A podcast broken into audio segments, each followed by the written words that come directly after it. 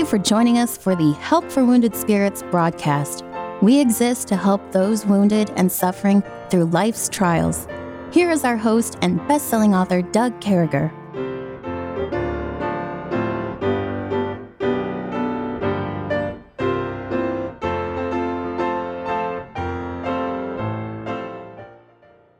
Great to be back with you, folks. I hope you're having a great day. We're continuing on with narcissism, and I'll tell you, at times it's somber, but at all times it's helpful. And we just have so many friends and know so many people that are friends of this broadcast, friends of this ministry, who've been through, unfortunately, relationships with narcissists. And quite frankly, it seems like we run into these people. It's I don't know, in the ministry, I believe God has a surprise for these pastors and these people who call themselves men of God, who are out there sabotaging people and hurting people. I think there's a wake-up call for that. And I know a lot of you have talked about that, and we're going to talk about that tomorrow. Today, a young lady wrote us, and we decided just a moment ago that we're going to talk about, how do I get out of a person sabotaging my friendships and relationships? How do I get rid of this without losing my friends, without all these things going on? This is a really good question. I thank you for that. And this is a question that was brought up from the first week we were working on this broadcast with narcissism. We brought this up, and we want to talk about that. How do we get out of those things? But before we do that, let me say that with me today is, as always, my friend Kevin from San Diego. Good morning, brother. How are you? Hey, good morning, brother. I'm doing well, staying busy. And I was just thinking, I hadn't told you this, but the military is all about PTSD. And a lot of the garrison chaplain at Fort Bliss recently told me that a lot of the PTSD they're dealing with is from people's past abuse of other people. And they're coming in with baggage, so they want help. And there's two Marines here on Camp Pendleton, single Marines, that have a Bible study in the barracks, and they're going to use Wounded Spirits, praise God, because of all the guys just dealing with that kind of junk. There's so much of this junk out there, folks. I'm glad you said that, Kevin. Thank you. It's so much. It's so real. It's not only in our military, it's in our churches, it's in our homes. And you know, honestly, when we think about this, in many cases, we talked about, we always... the first thought in our minds is to employ these hiding mechanisms, to go along with it, to not rock the boat, to look, because remember, understanding how this narcissist shows up and gets to the point of sabotaging relationships. This narcissist comes in and makes you feel like $1 million. They're love bombing you. They're, man, you're a rock star. You're great. You're the greatest human being there's ever been. I can't believe you're not in charge of the whole world, man. You're great. I hear these things, folks, and I say them to you, but this is just a reality. You're beautiful. You're wonderful. And they just keep building and hammering away at love bombing. But then all of a sudden, out of nowhere comes that devaluation. But if you did this, you know, things would be a lot better. But if you lost 25 pounds, if you dress more like this guy or this gal, if you acted more like this person, if you were more like me. And then, Kevin, we find ourselves with that gaslighting that we talked about, where, you know, constantly changing the parameters of what a world looks like. You know, well, that's not actually how it looks. We remember gaslighting goes all the way back to a play that was written back, you know, almost 80 years ago, where they would go along and they were turning down the gas lights. Years ago, they used to have gas lights instead of electric lights, and you were able to turn down the gas lights, and you were able to do those types of things. And so you can imagine that you would turn them down and say, hey, are the lights a little lower? No. What's wrong with you? They've been the same since we lived here. So the object is, we love bomb you, then we hit you a little bit and say, but if you were more like this person or more like this actress or actor, whatever the case may be, you'd be perfect. And then goal number two is to get you to disbelieve reality, which leads up to where we are, Kevin, with intentionally sabotaging friendships and other relationships, which brings us to the question, you know, how do I get out of all this? How does this all end? Well, first of all, if you're asking that question, let me tell you, you're in a great place. You're in a place where you realize that this is all a mess. You've been love bombed. You've been gaslighted. You've been taught that the sky is a different color than it is, that your family and stuff isn't what they are. And you've woken up and you say, boy, I'm in a bad place. Well, number one, and I'm going to pass this over to Kevin, but in my mind at this point, number one, we have to trust in God. We trust in the Lord with all thine heart. We lean not on our own understanding. We don't sit around and say, hey, how did I get here? What are these things? We got to acknowledge him. God, you alone can get me out of this. He'll direct our paths. We got to rely on God's guidance and wisdom to help us navigate these situations. So if something illegal, as I pass this over to Kevin, has happened to you, of course, Romans 13 is always in place. You call the police. But if there's something that's not U.S. illegal, you got to trust God, build a plan, and get a God mate, a pastor, a pastor's wife, whatever, and navigate out. What are you thinking, Kevin? Yeah, you know, Jesus was perfect, and he was in the beginning.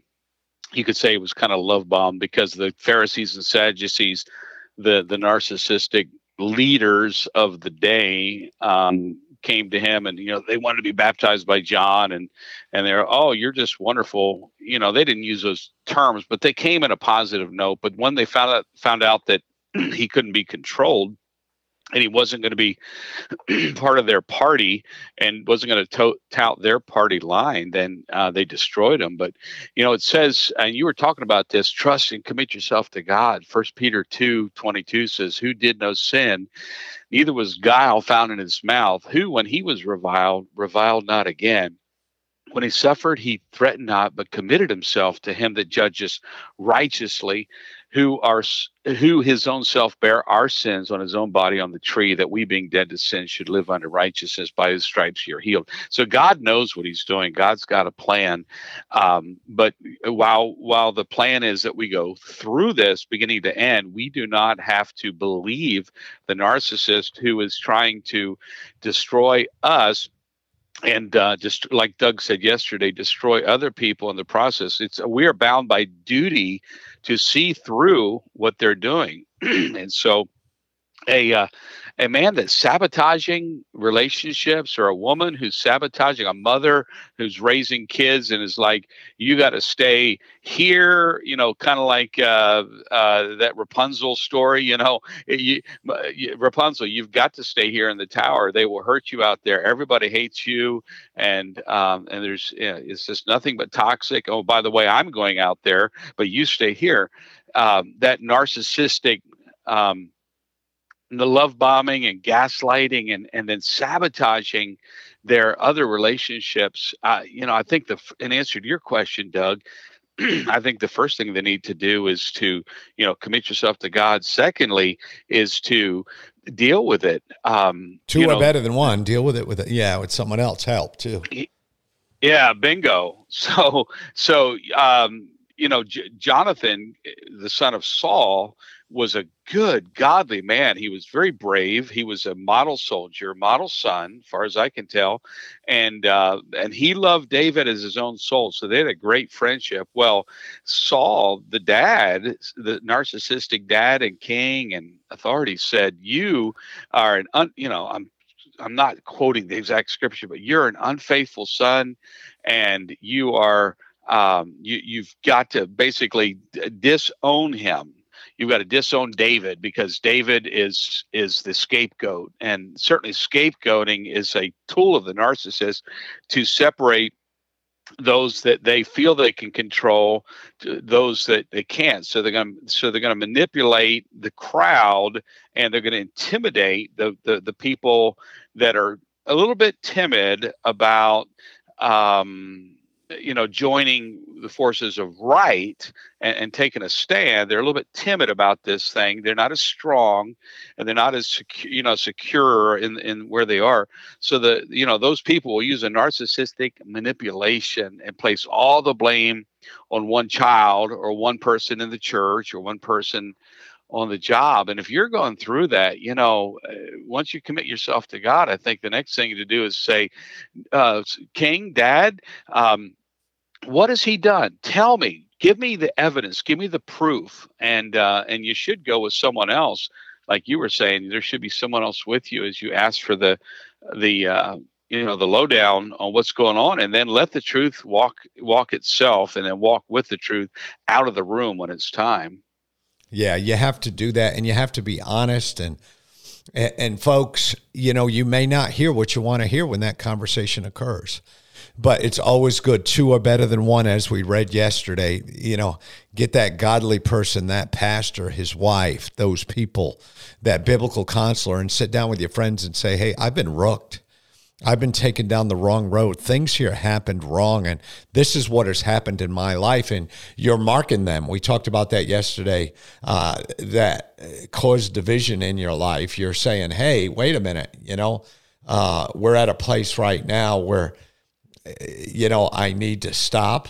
I'm in Romans 16. I need to say, now I beseech you, brethren, mark them which cause divisions and offenses contrary to the doctrine which you have learned. You got to mark them. These other folks need to know what's going on, and you got to tell them the truth. And in just a second, when we come back from letting the broadcasters do what they do, we'll finish that up. So hang with us.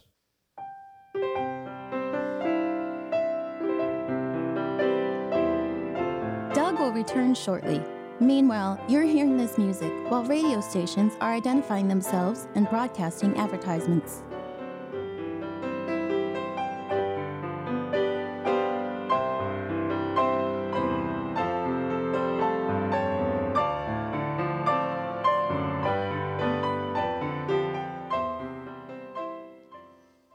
Well, it's great to be back with you. And then I would say the other thing, if you handle this properly and you have a face-to-face, you go in with two is better than one, you sit down and say, this is what's happened. This is how I got hurt in the relationship, and I don't want this to happen to you. Then you just got to trust God with the results. For they that are such serve not our Lord Jesus Christ. So you're saying, listen, this isn't happening out of godly things. I messed up. This person came into my life. They love bombed me. Then all of a sudden they devalued me. Then they started gaslighting me and getting me to believe that my friends and that my church and my pastor and my parents, and it always comes down to that, doesn't it, Kevin? We knock off one person at a time here that's in some realm of influence. Yeah. And when we catch it and we say, you know, I've lost my parents, I've lost my friends, and I'm sitting down with all of you and saying, listen, I goofed. I made a really big mistake, and I want you to know this. And then we've got to trust God to handle it from there. And we walk away with that two that's better than one. We walk away, we tell all our friends, then we trust God. I mean, Kevin, that's the only way you can really handle these things. Yeah. Yeah, Paul told Timothy, Alexander the coppersmith did me much evil, and it was really broadcast to the world through the scripture. Alexander the coppersmith a couple times was mentioned as not a good guy after he showed up, I think in Acts, as just a run-of-the-mill Christian businessman, but he turned out to be a bad player.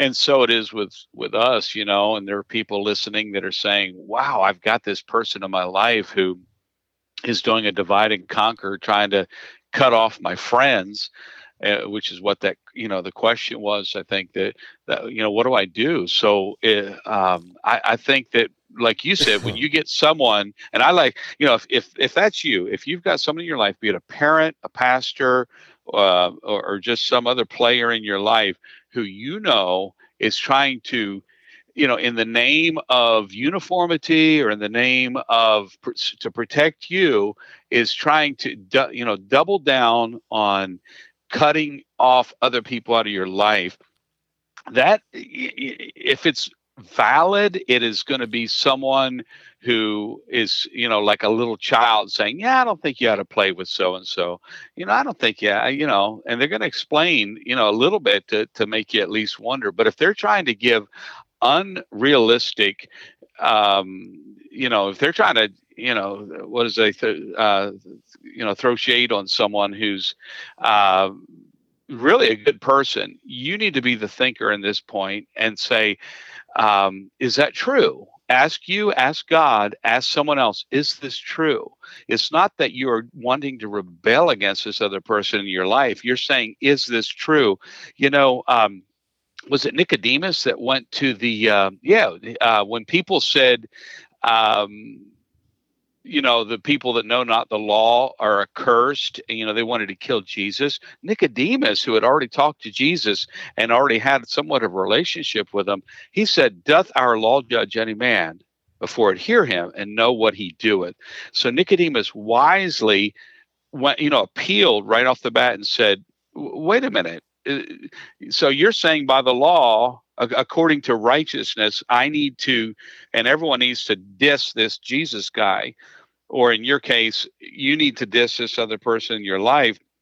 And again, we're not talking about you're liking someone who's dangerous to you. We're talking about someone that they can't control, someone who falls outside of their jurisdiction, and that is the problem. It is. And so Nicodemus said, does our law judge for it, hear him, and know what he doeth? So we ought to just, let the truth come out. And if someone will not side with the truth, then you need to go with someone who does and confront this abuser. That's what I think.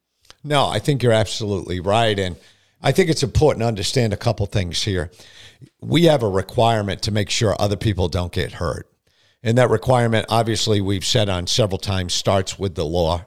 And God reminds us there in Romans 13 that we have a responsibility to make sure other people don't get hurt.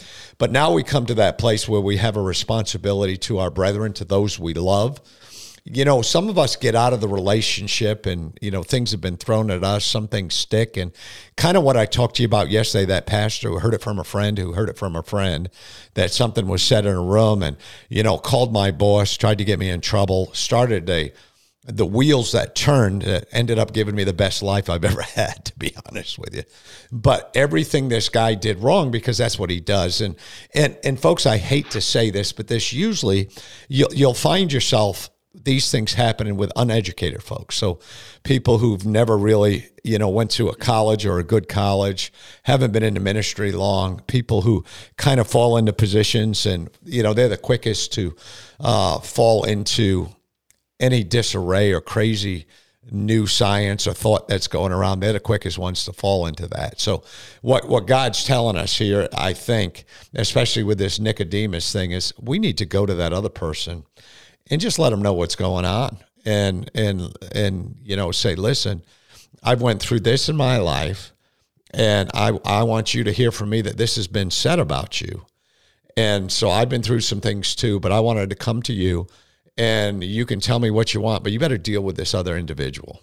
And that stops the cycle as well. So there's two things going on here. I don't want to sound convoluted here. So we got two things. We're talking about getting away from that person who's sabotaging relationships. And then we're also talking about people who've been sabotaged or talked about or hurt. And so if we're that person that gets a word that, boy, Kevin is a bad guy. If someone called me today and said, Kevin's a bad guy, he's doing this. Well, my first instinct, but again, I'm a guy who graduated from college. I graduated from the seminary.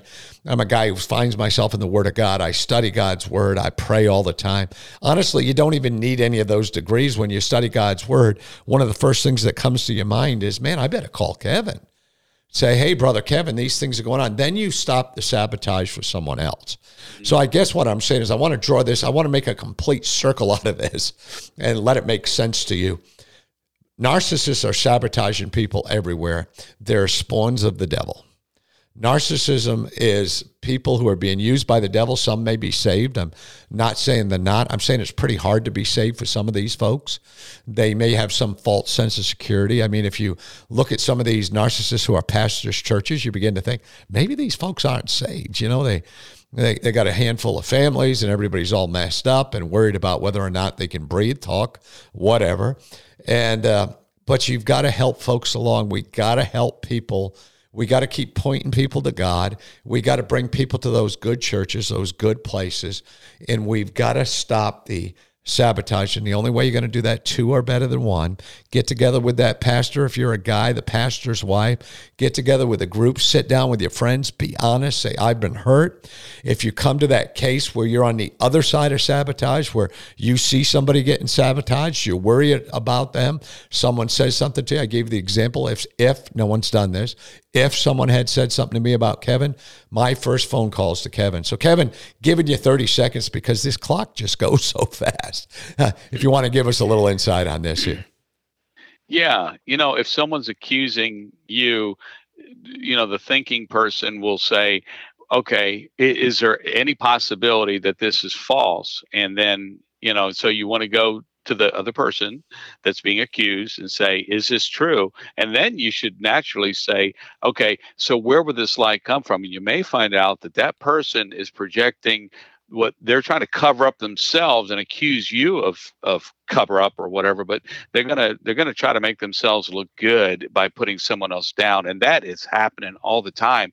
So don't be surprised, just check it out.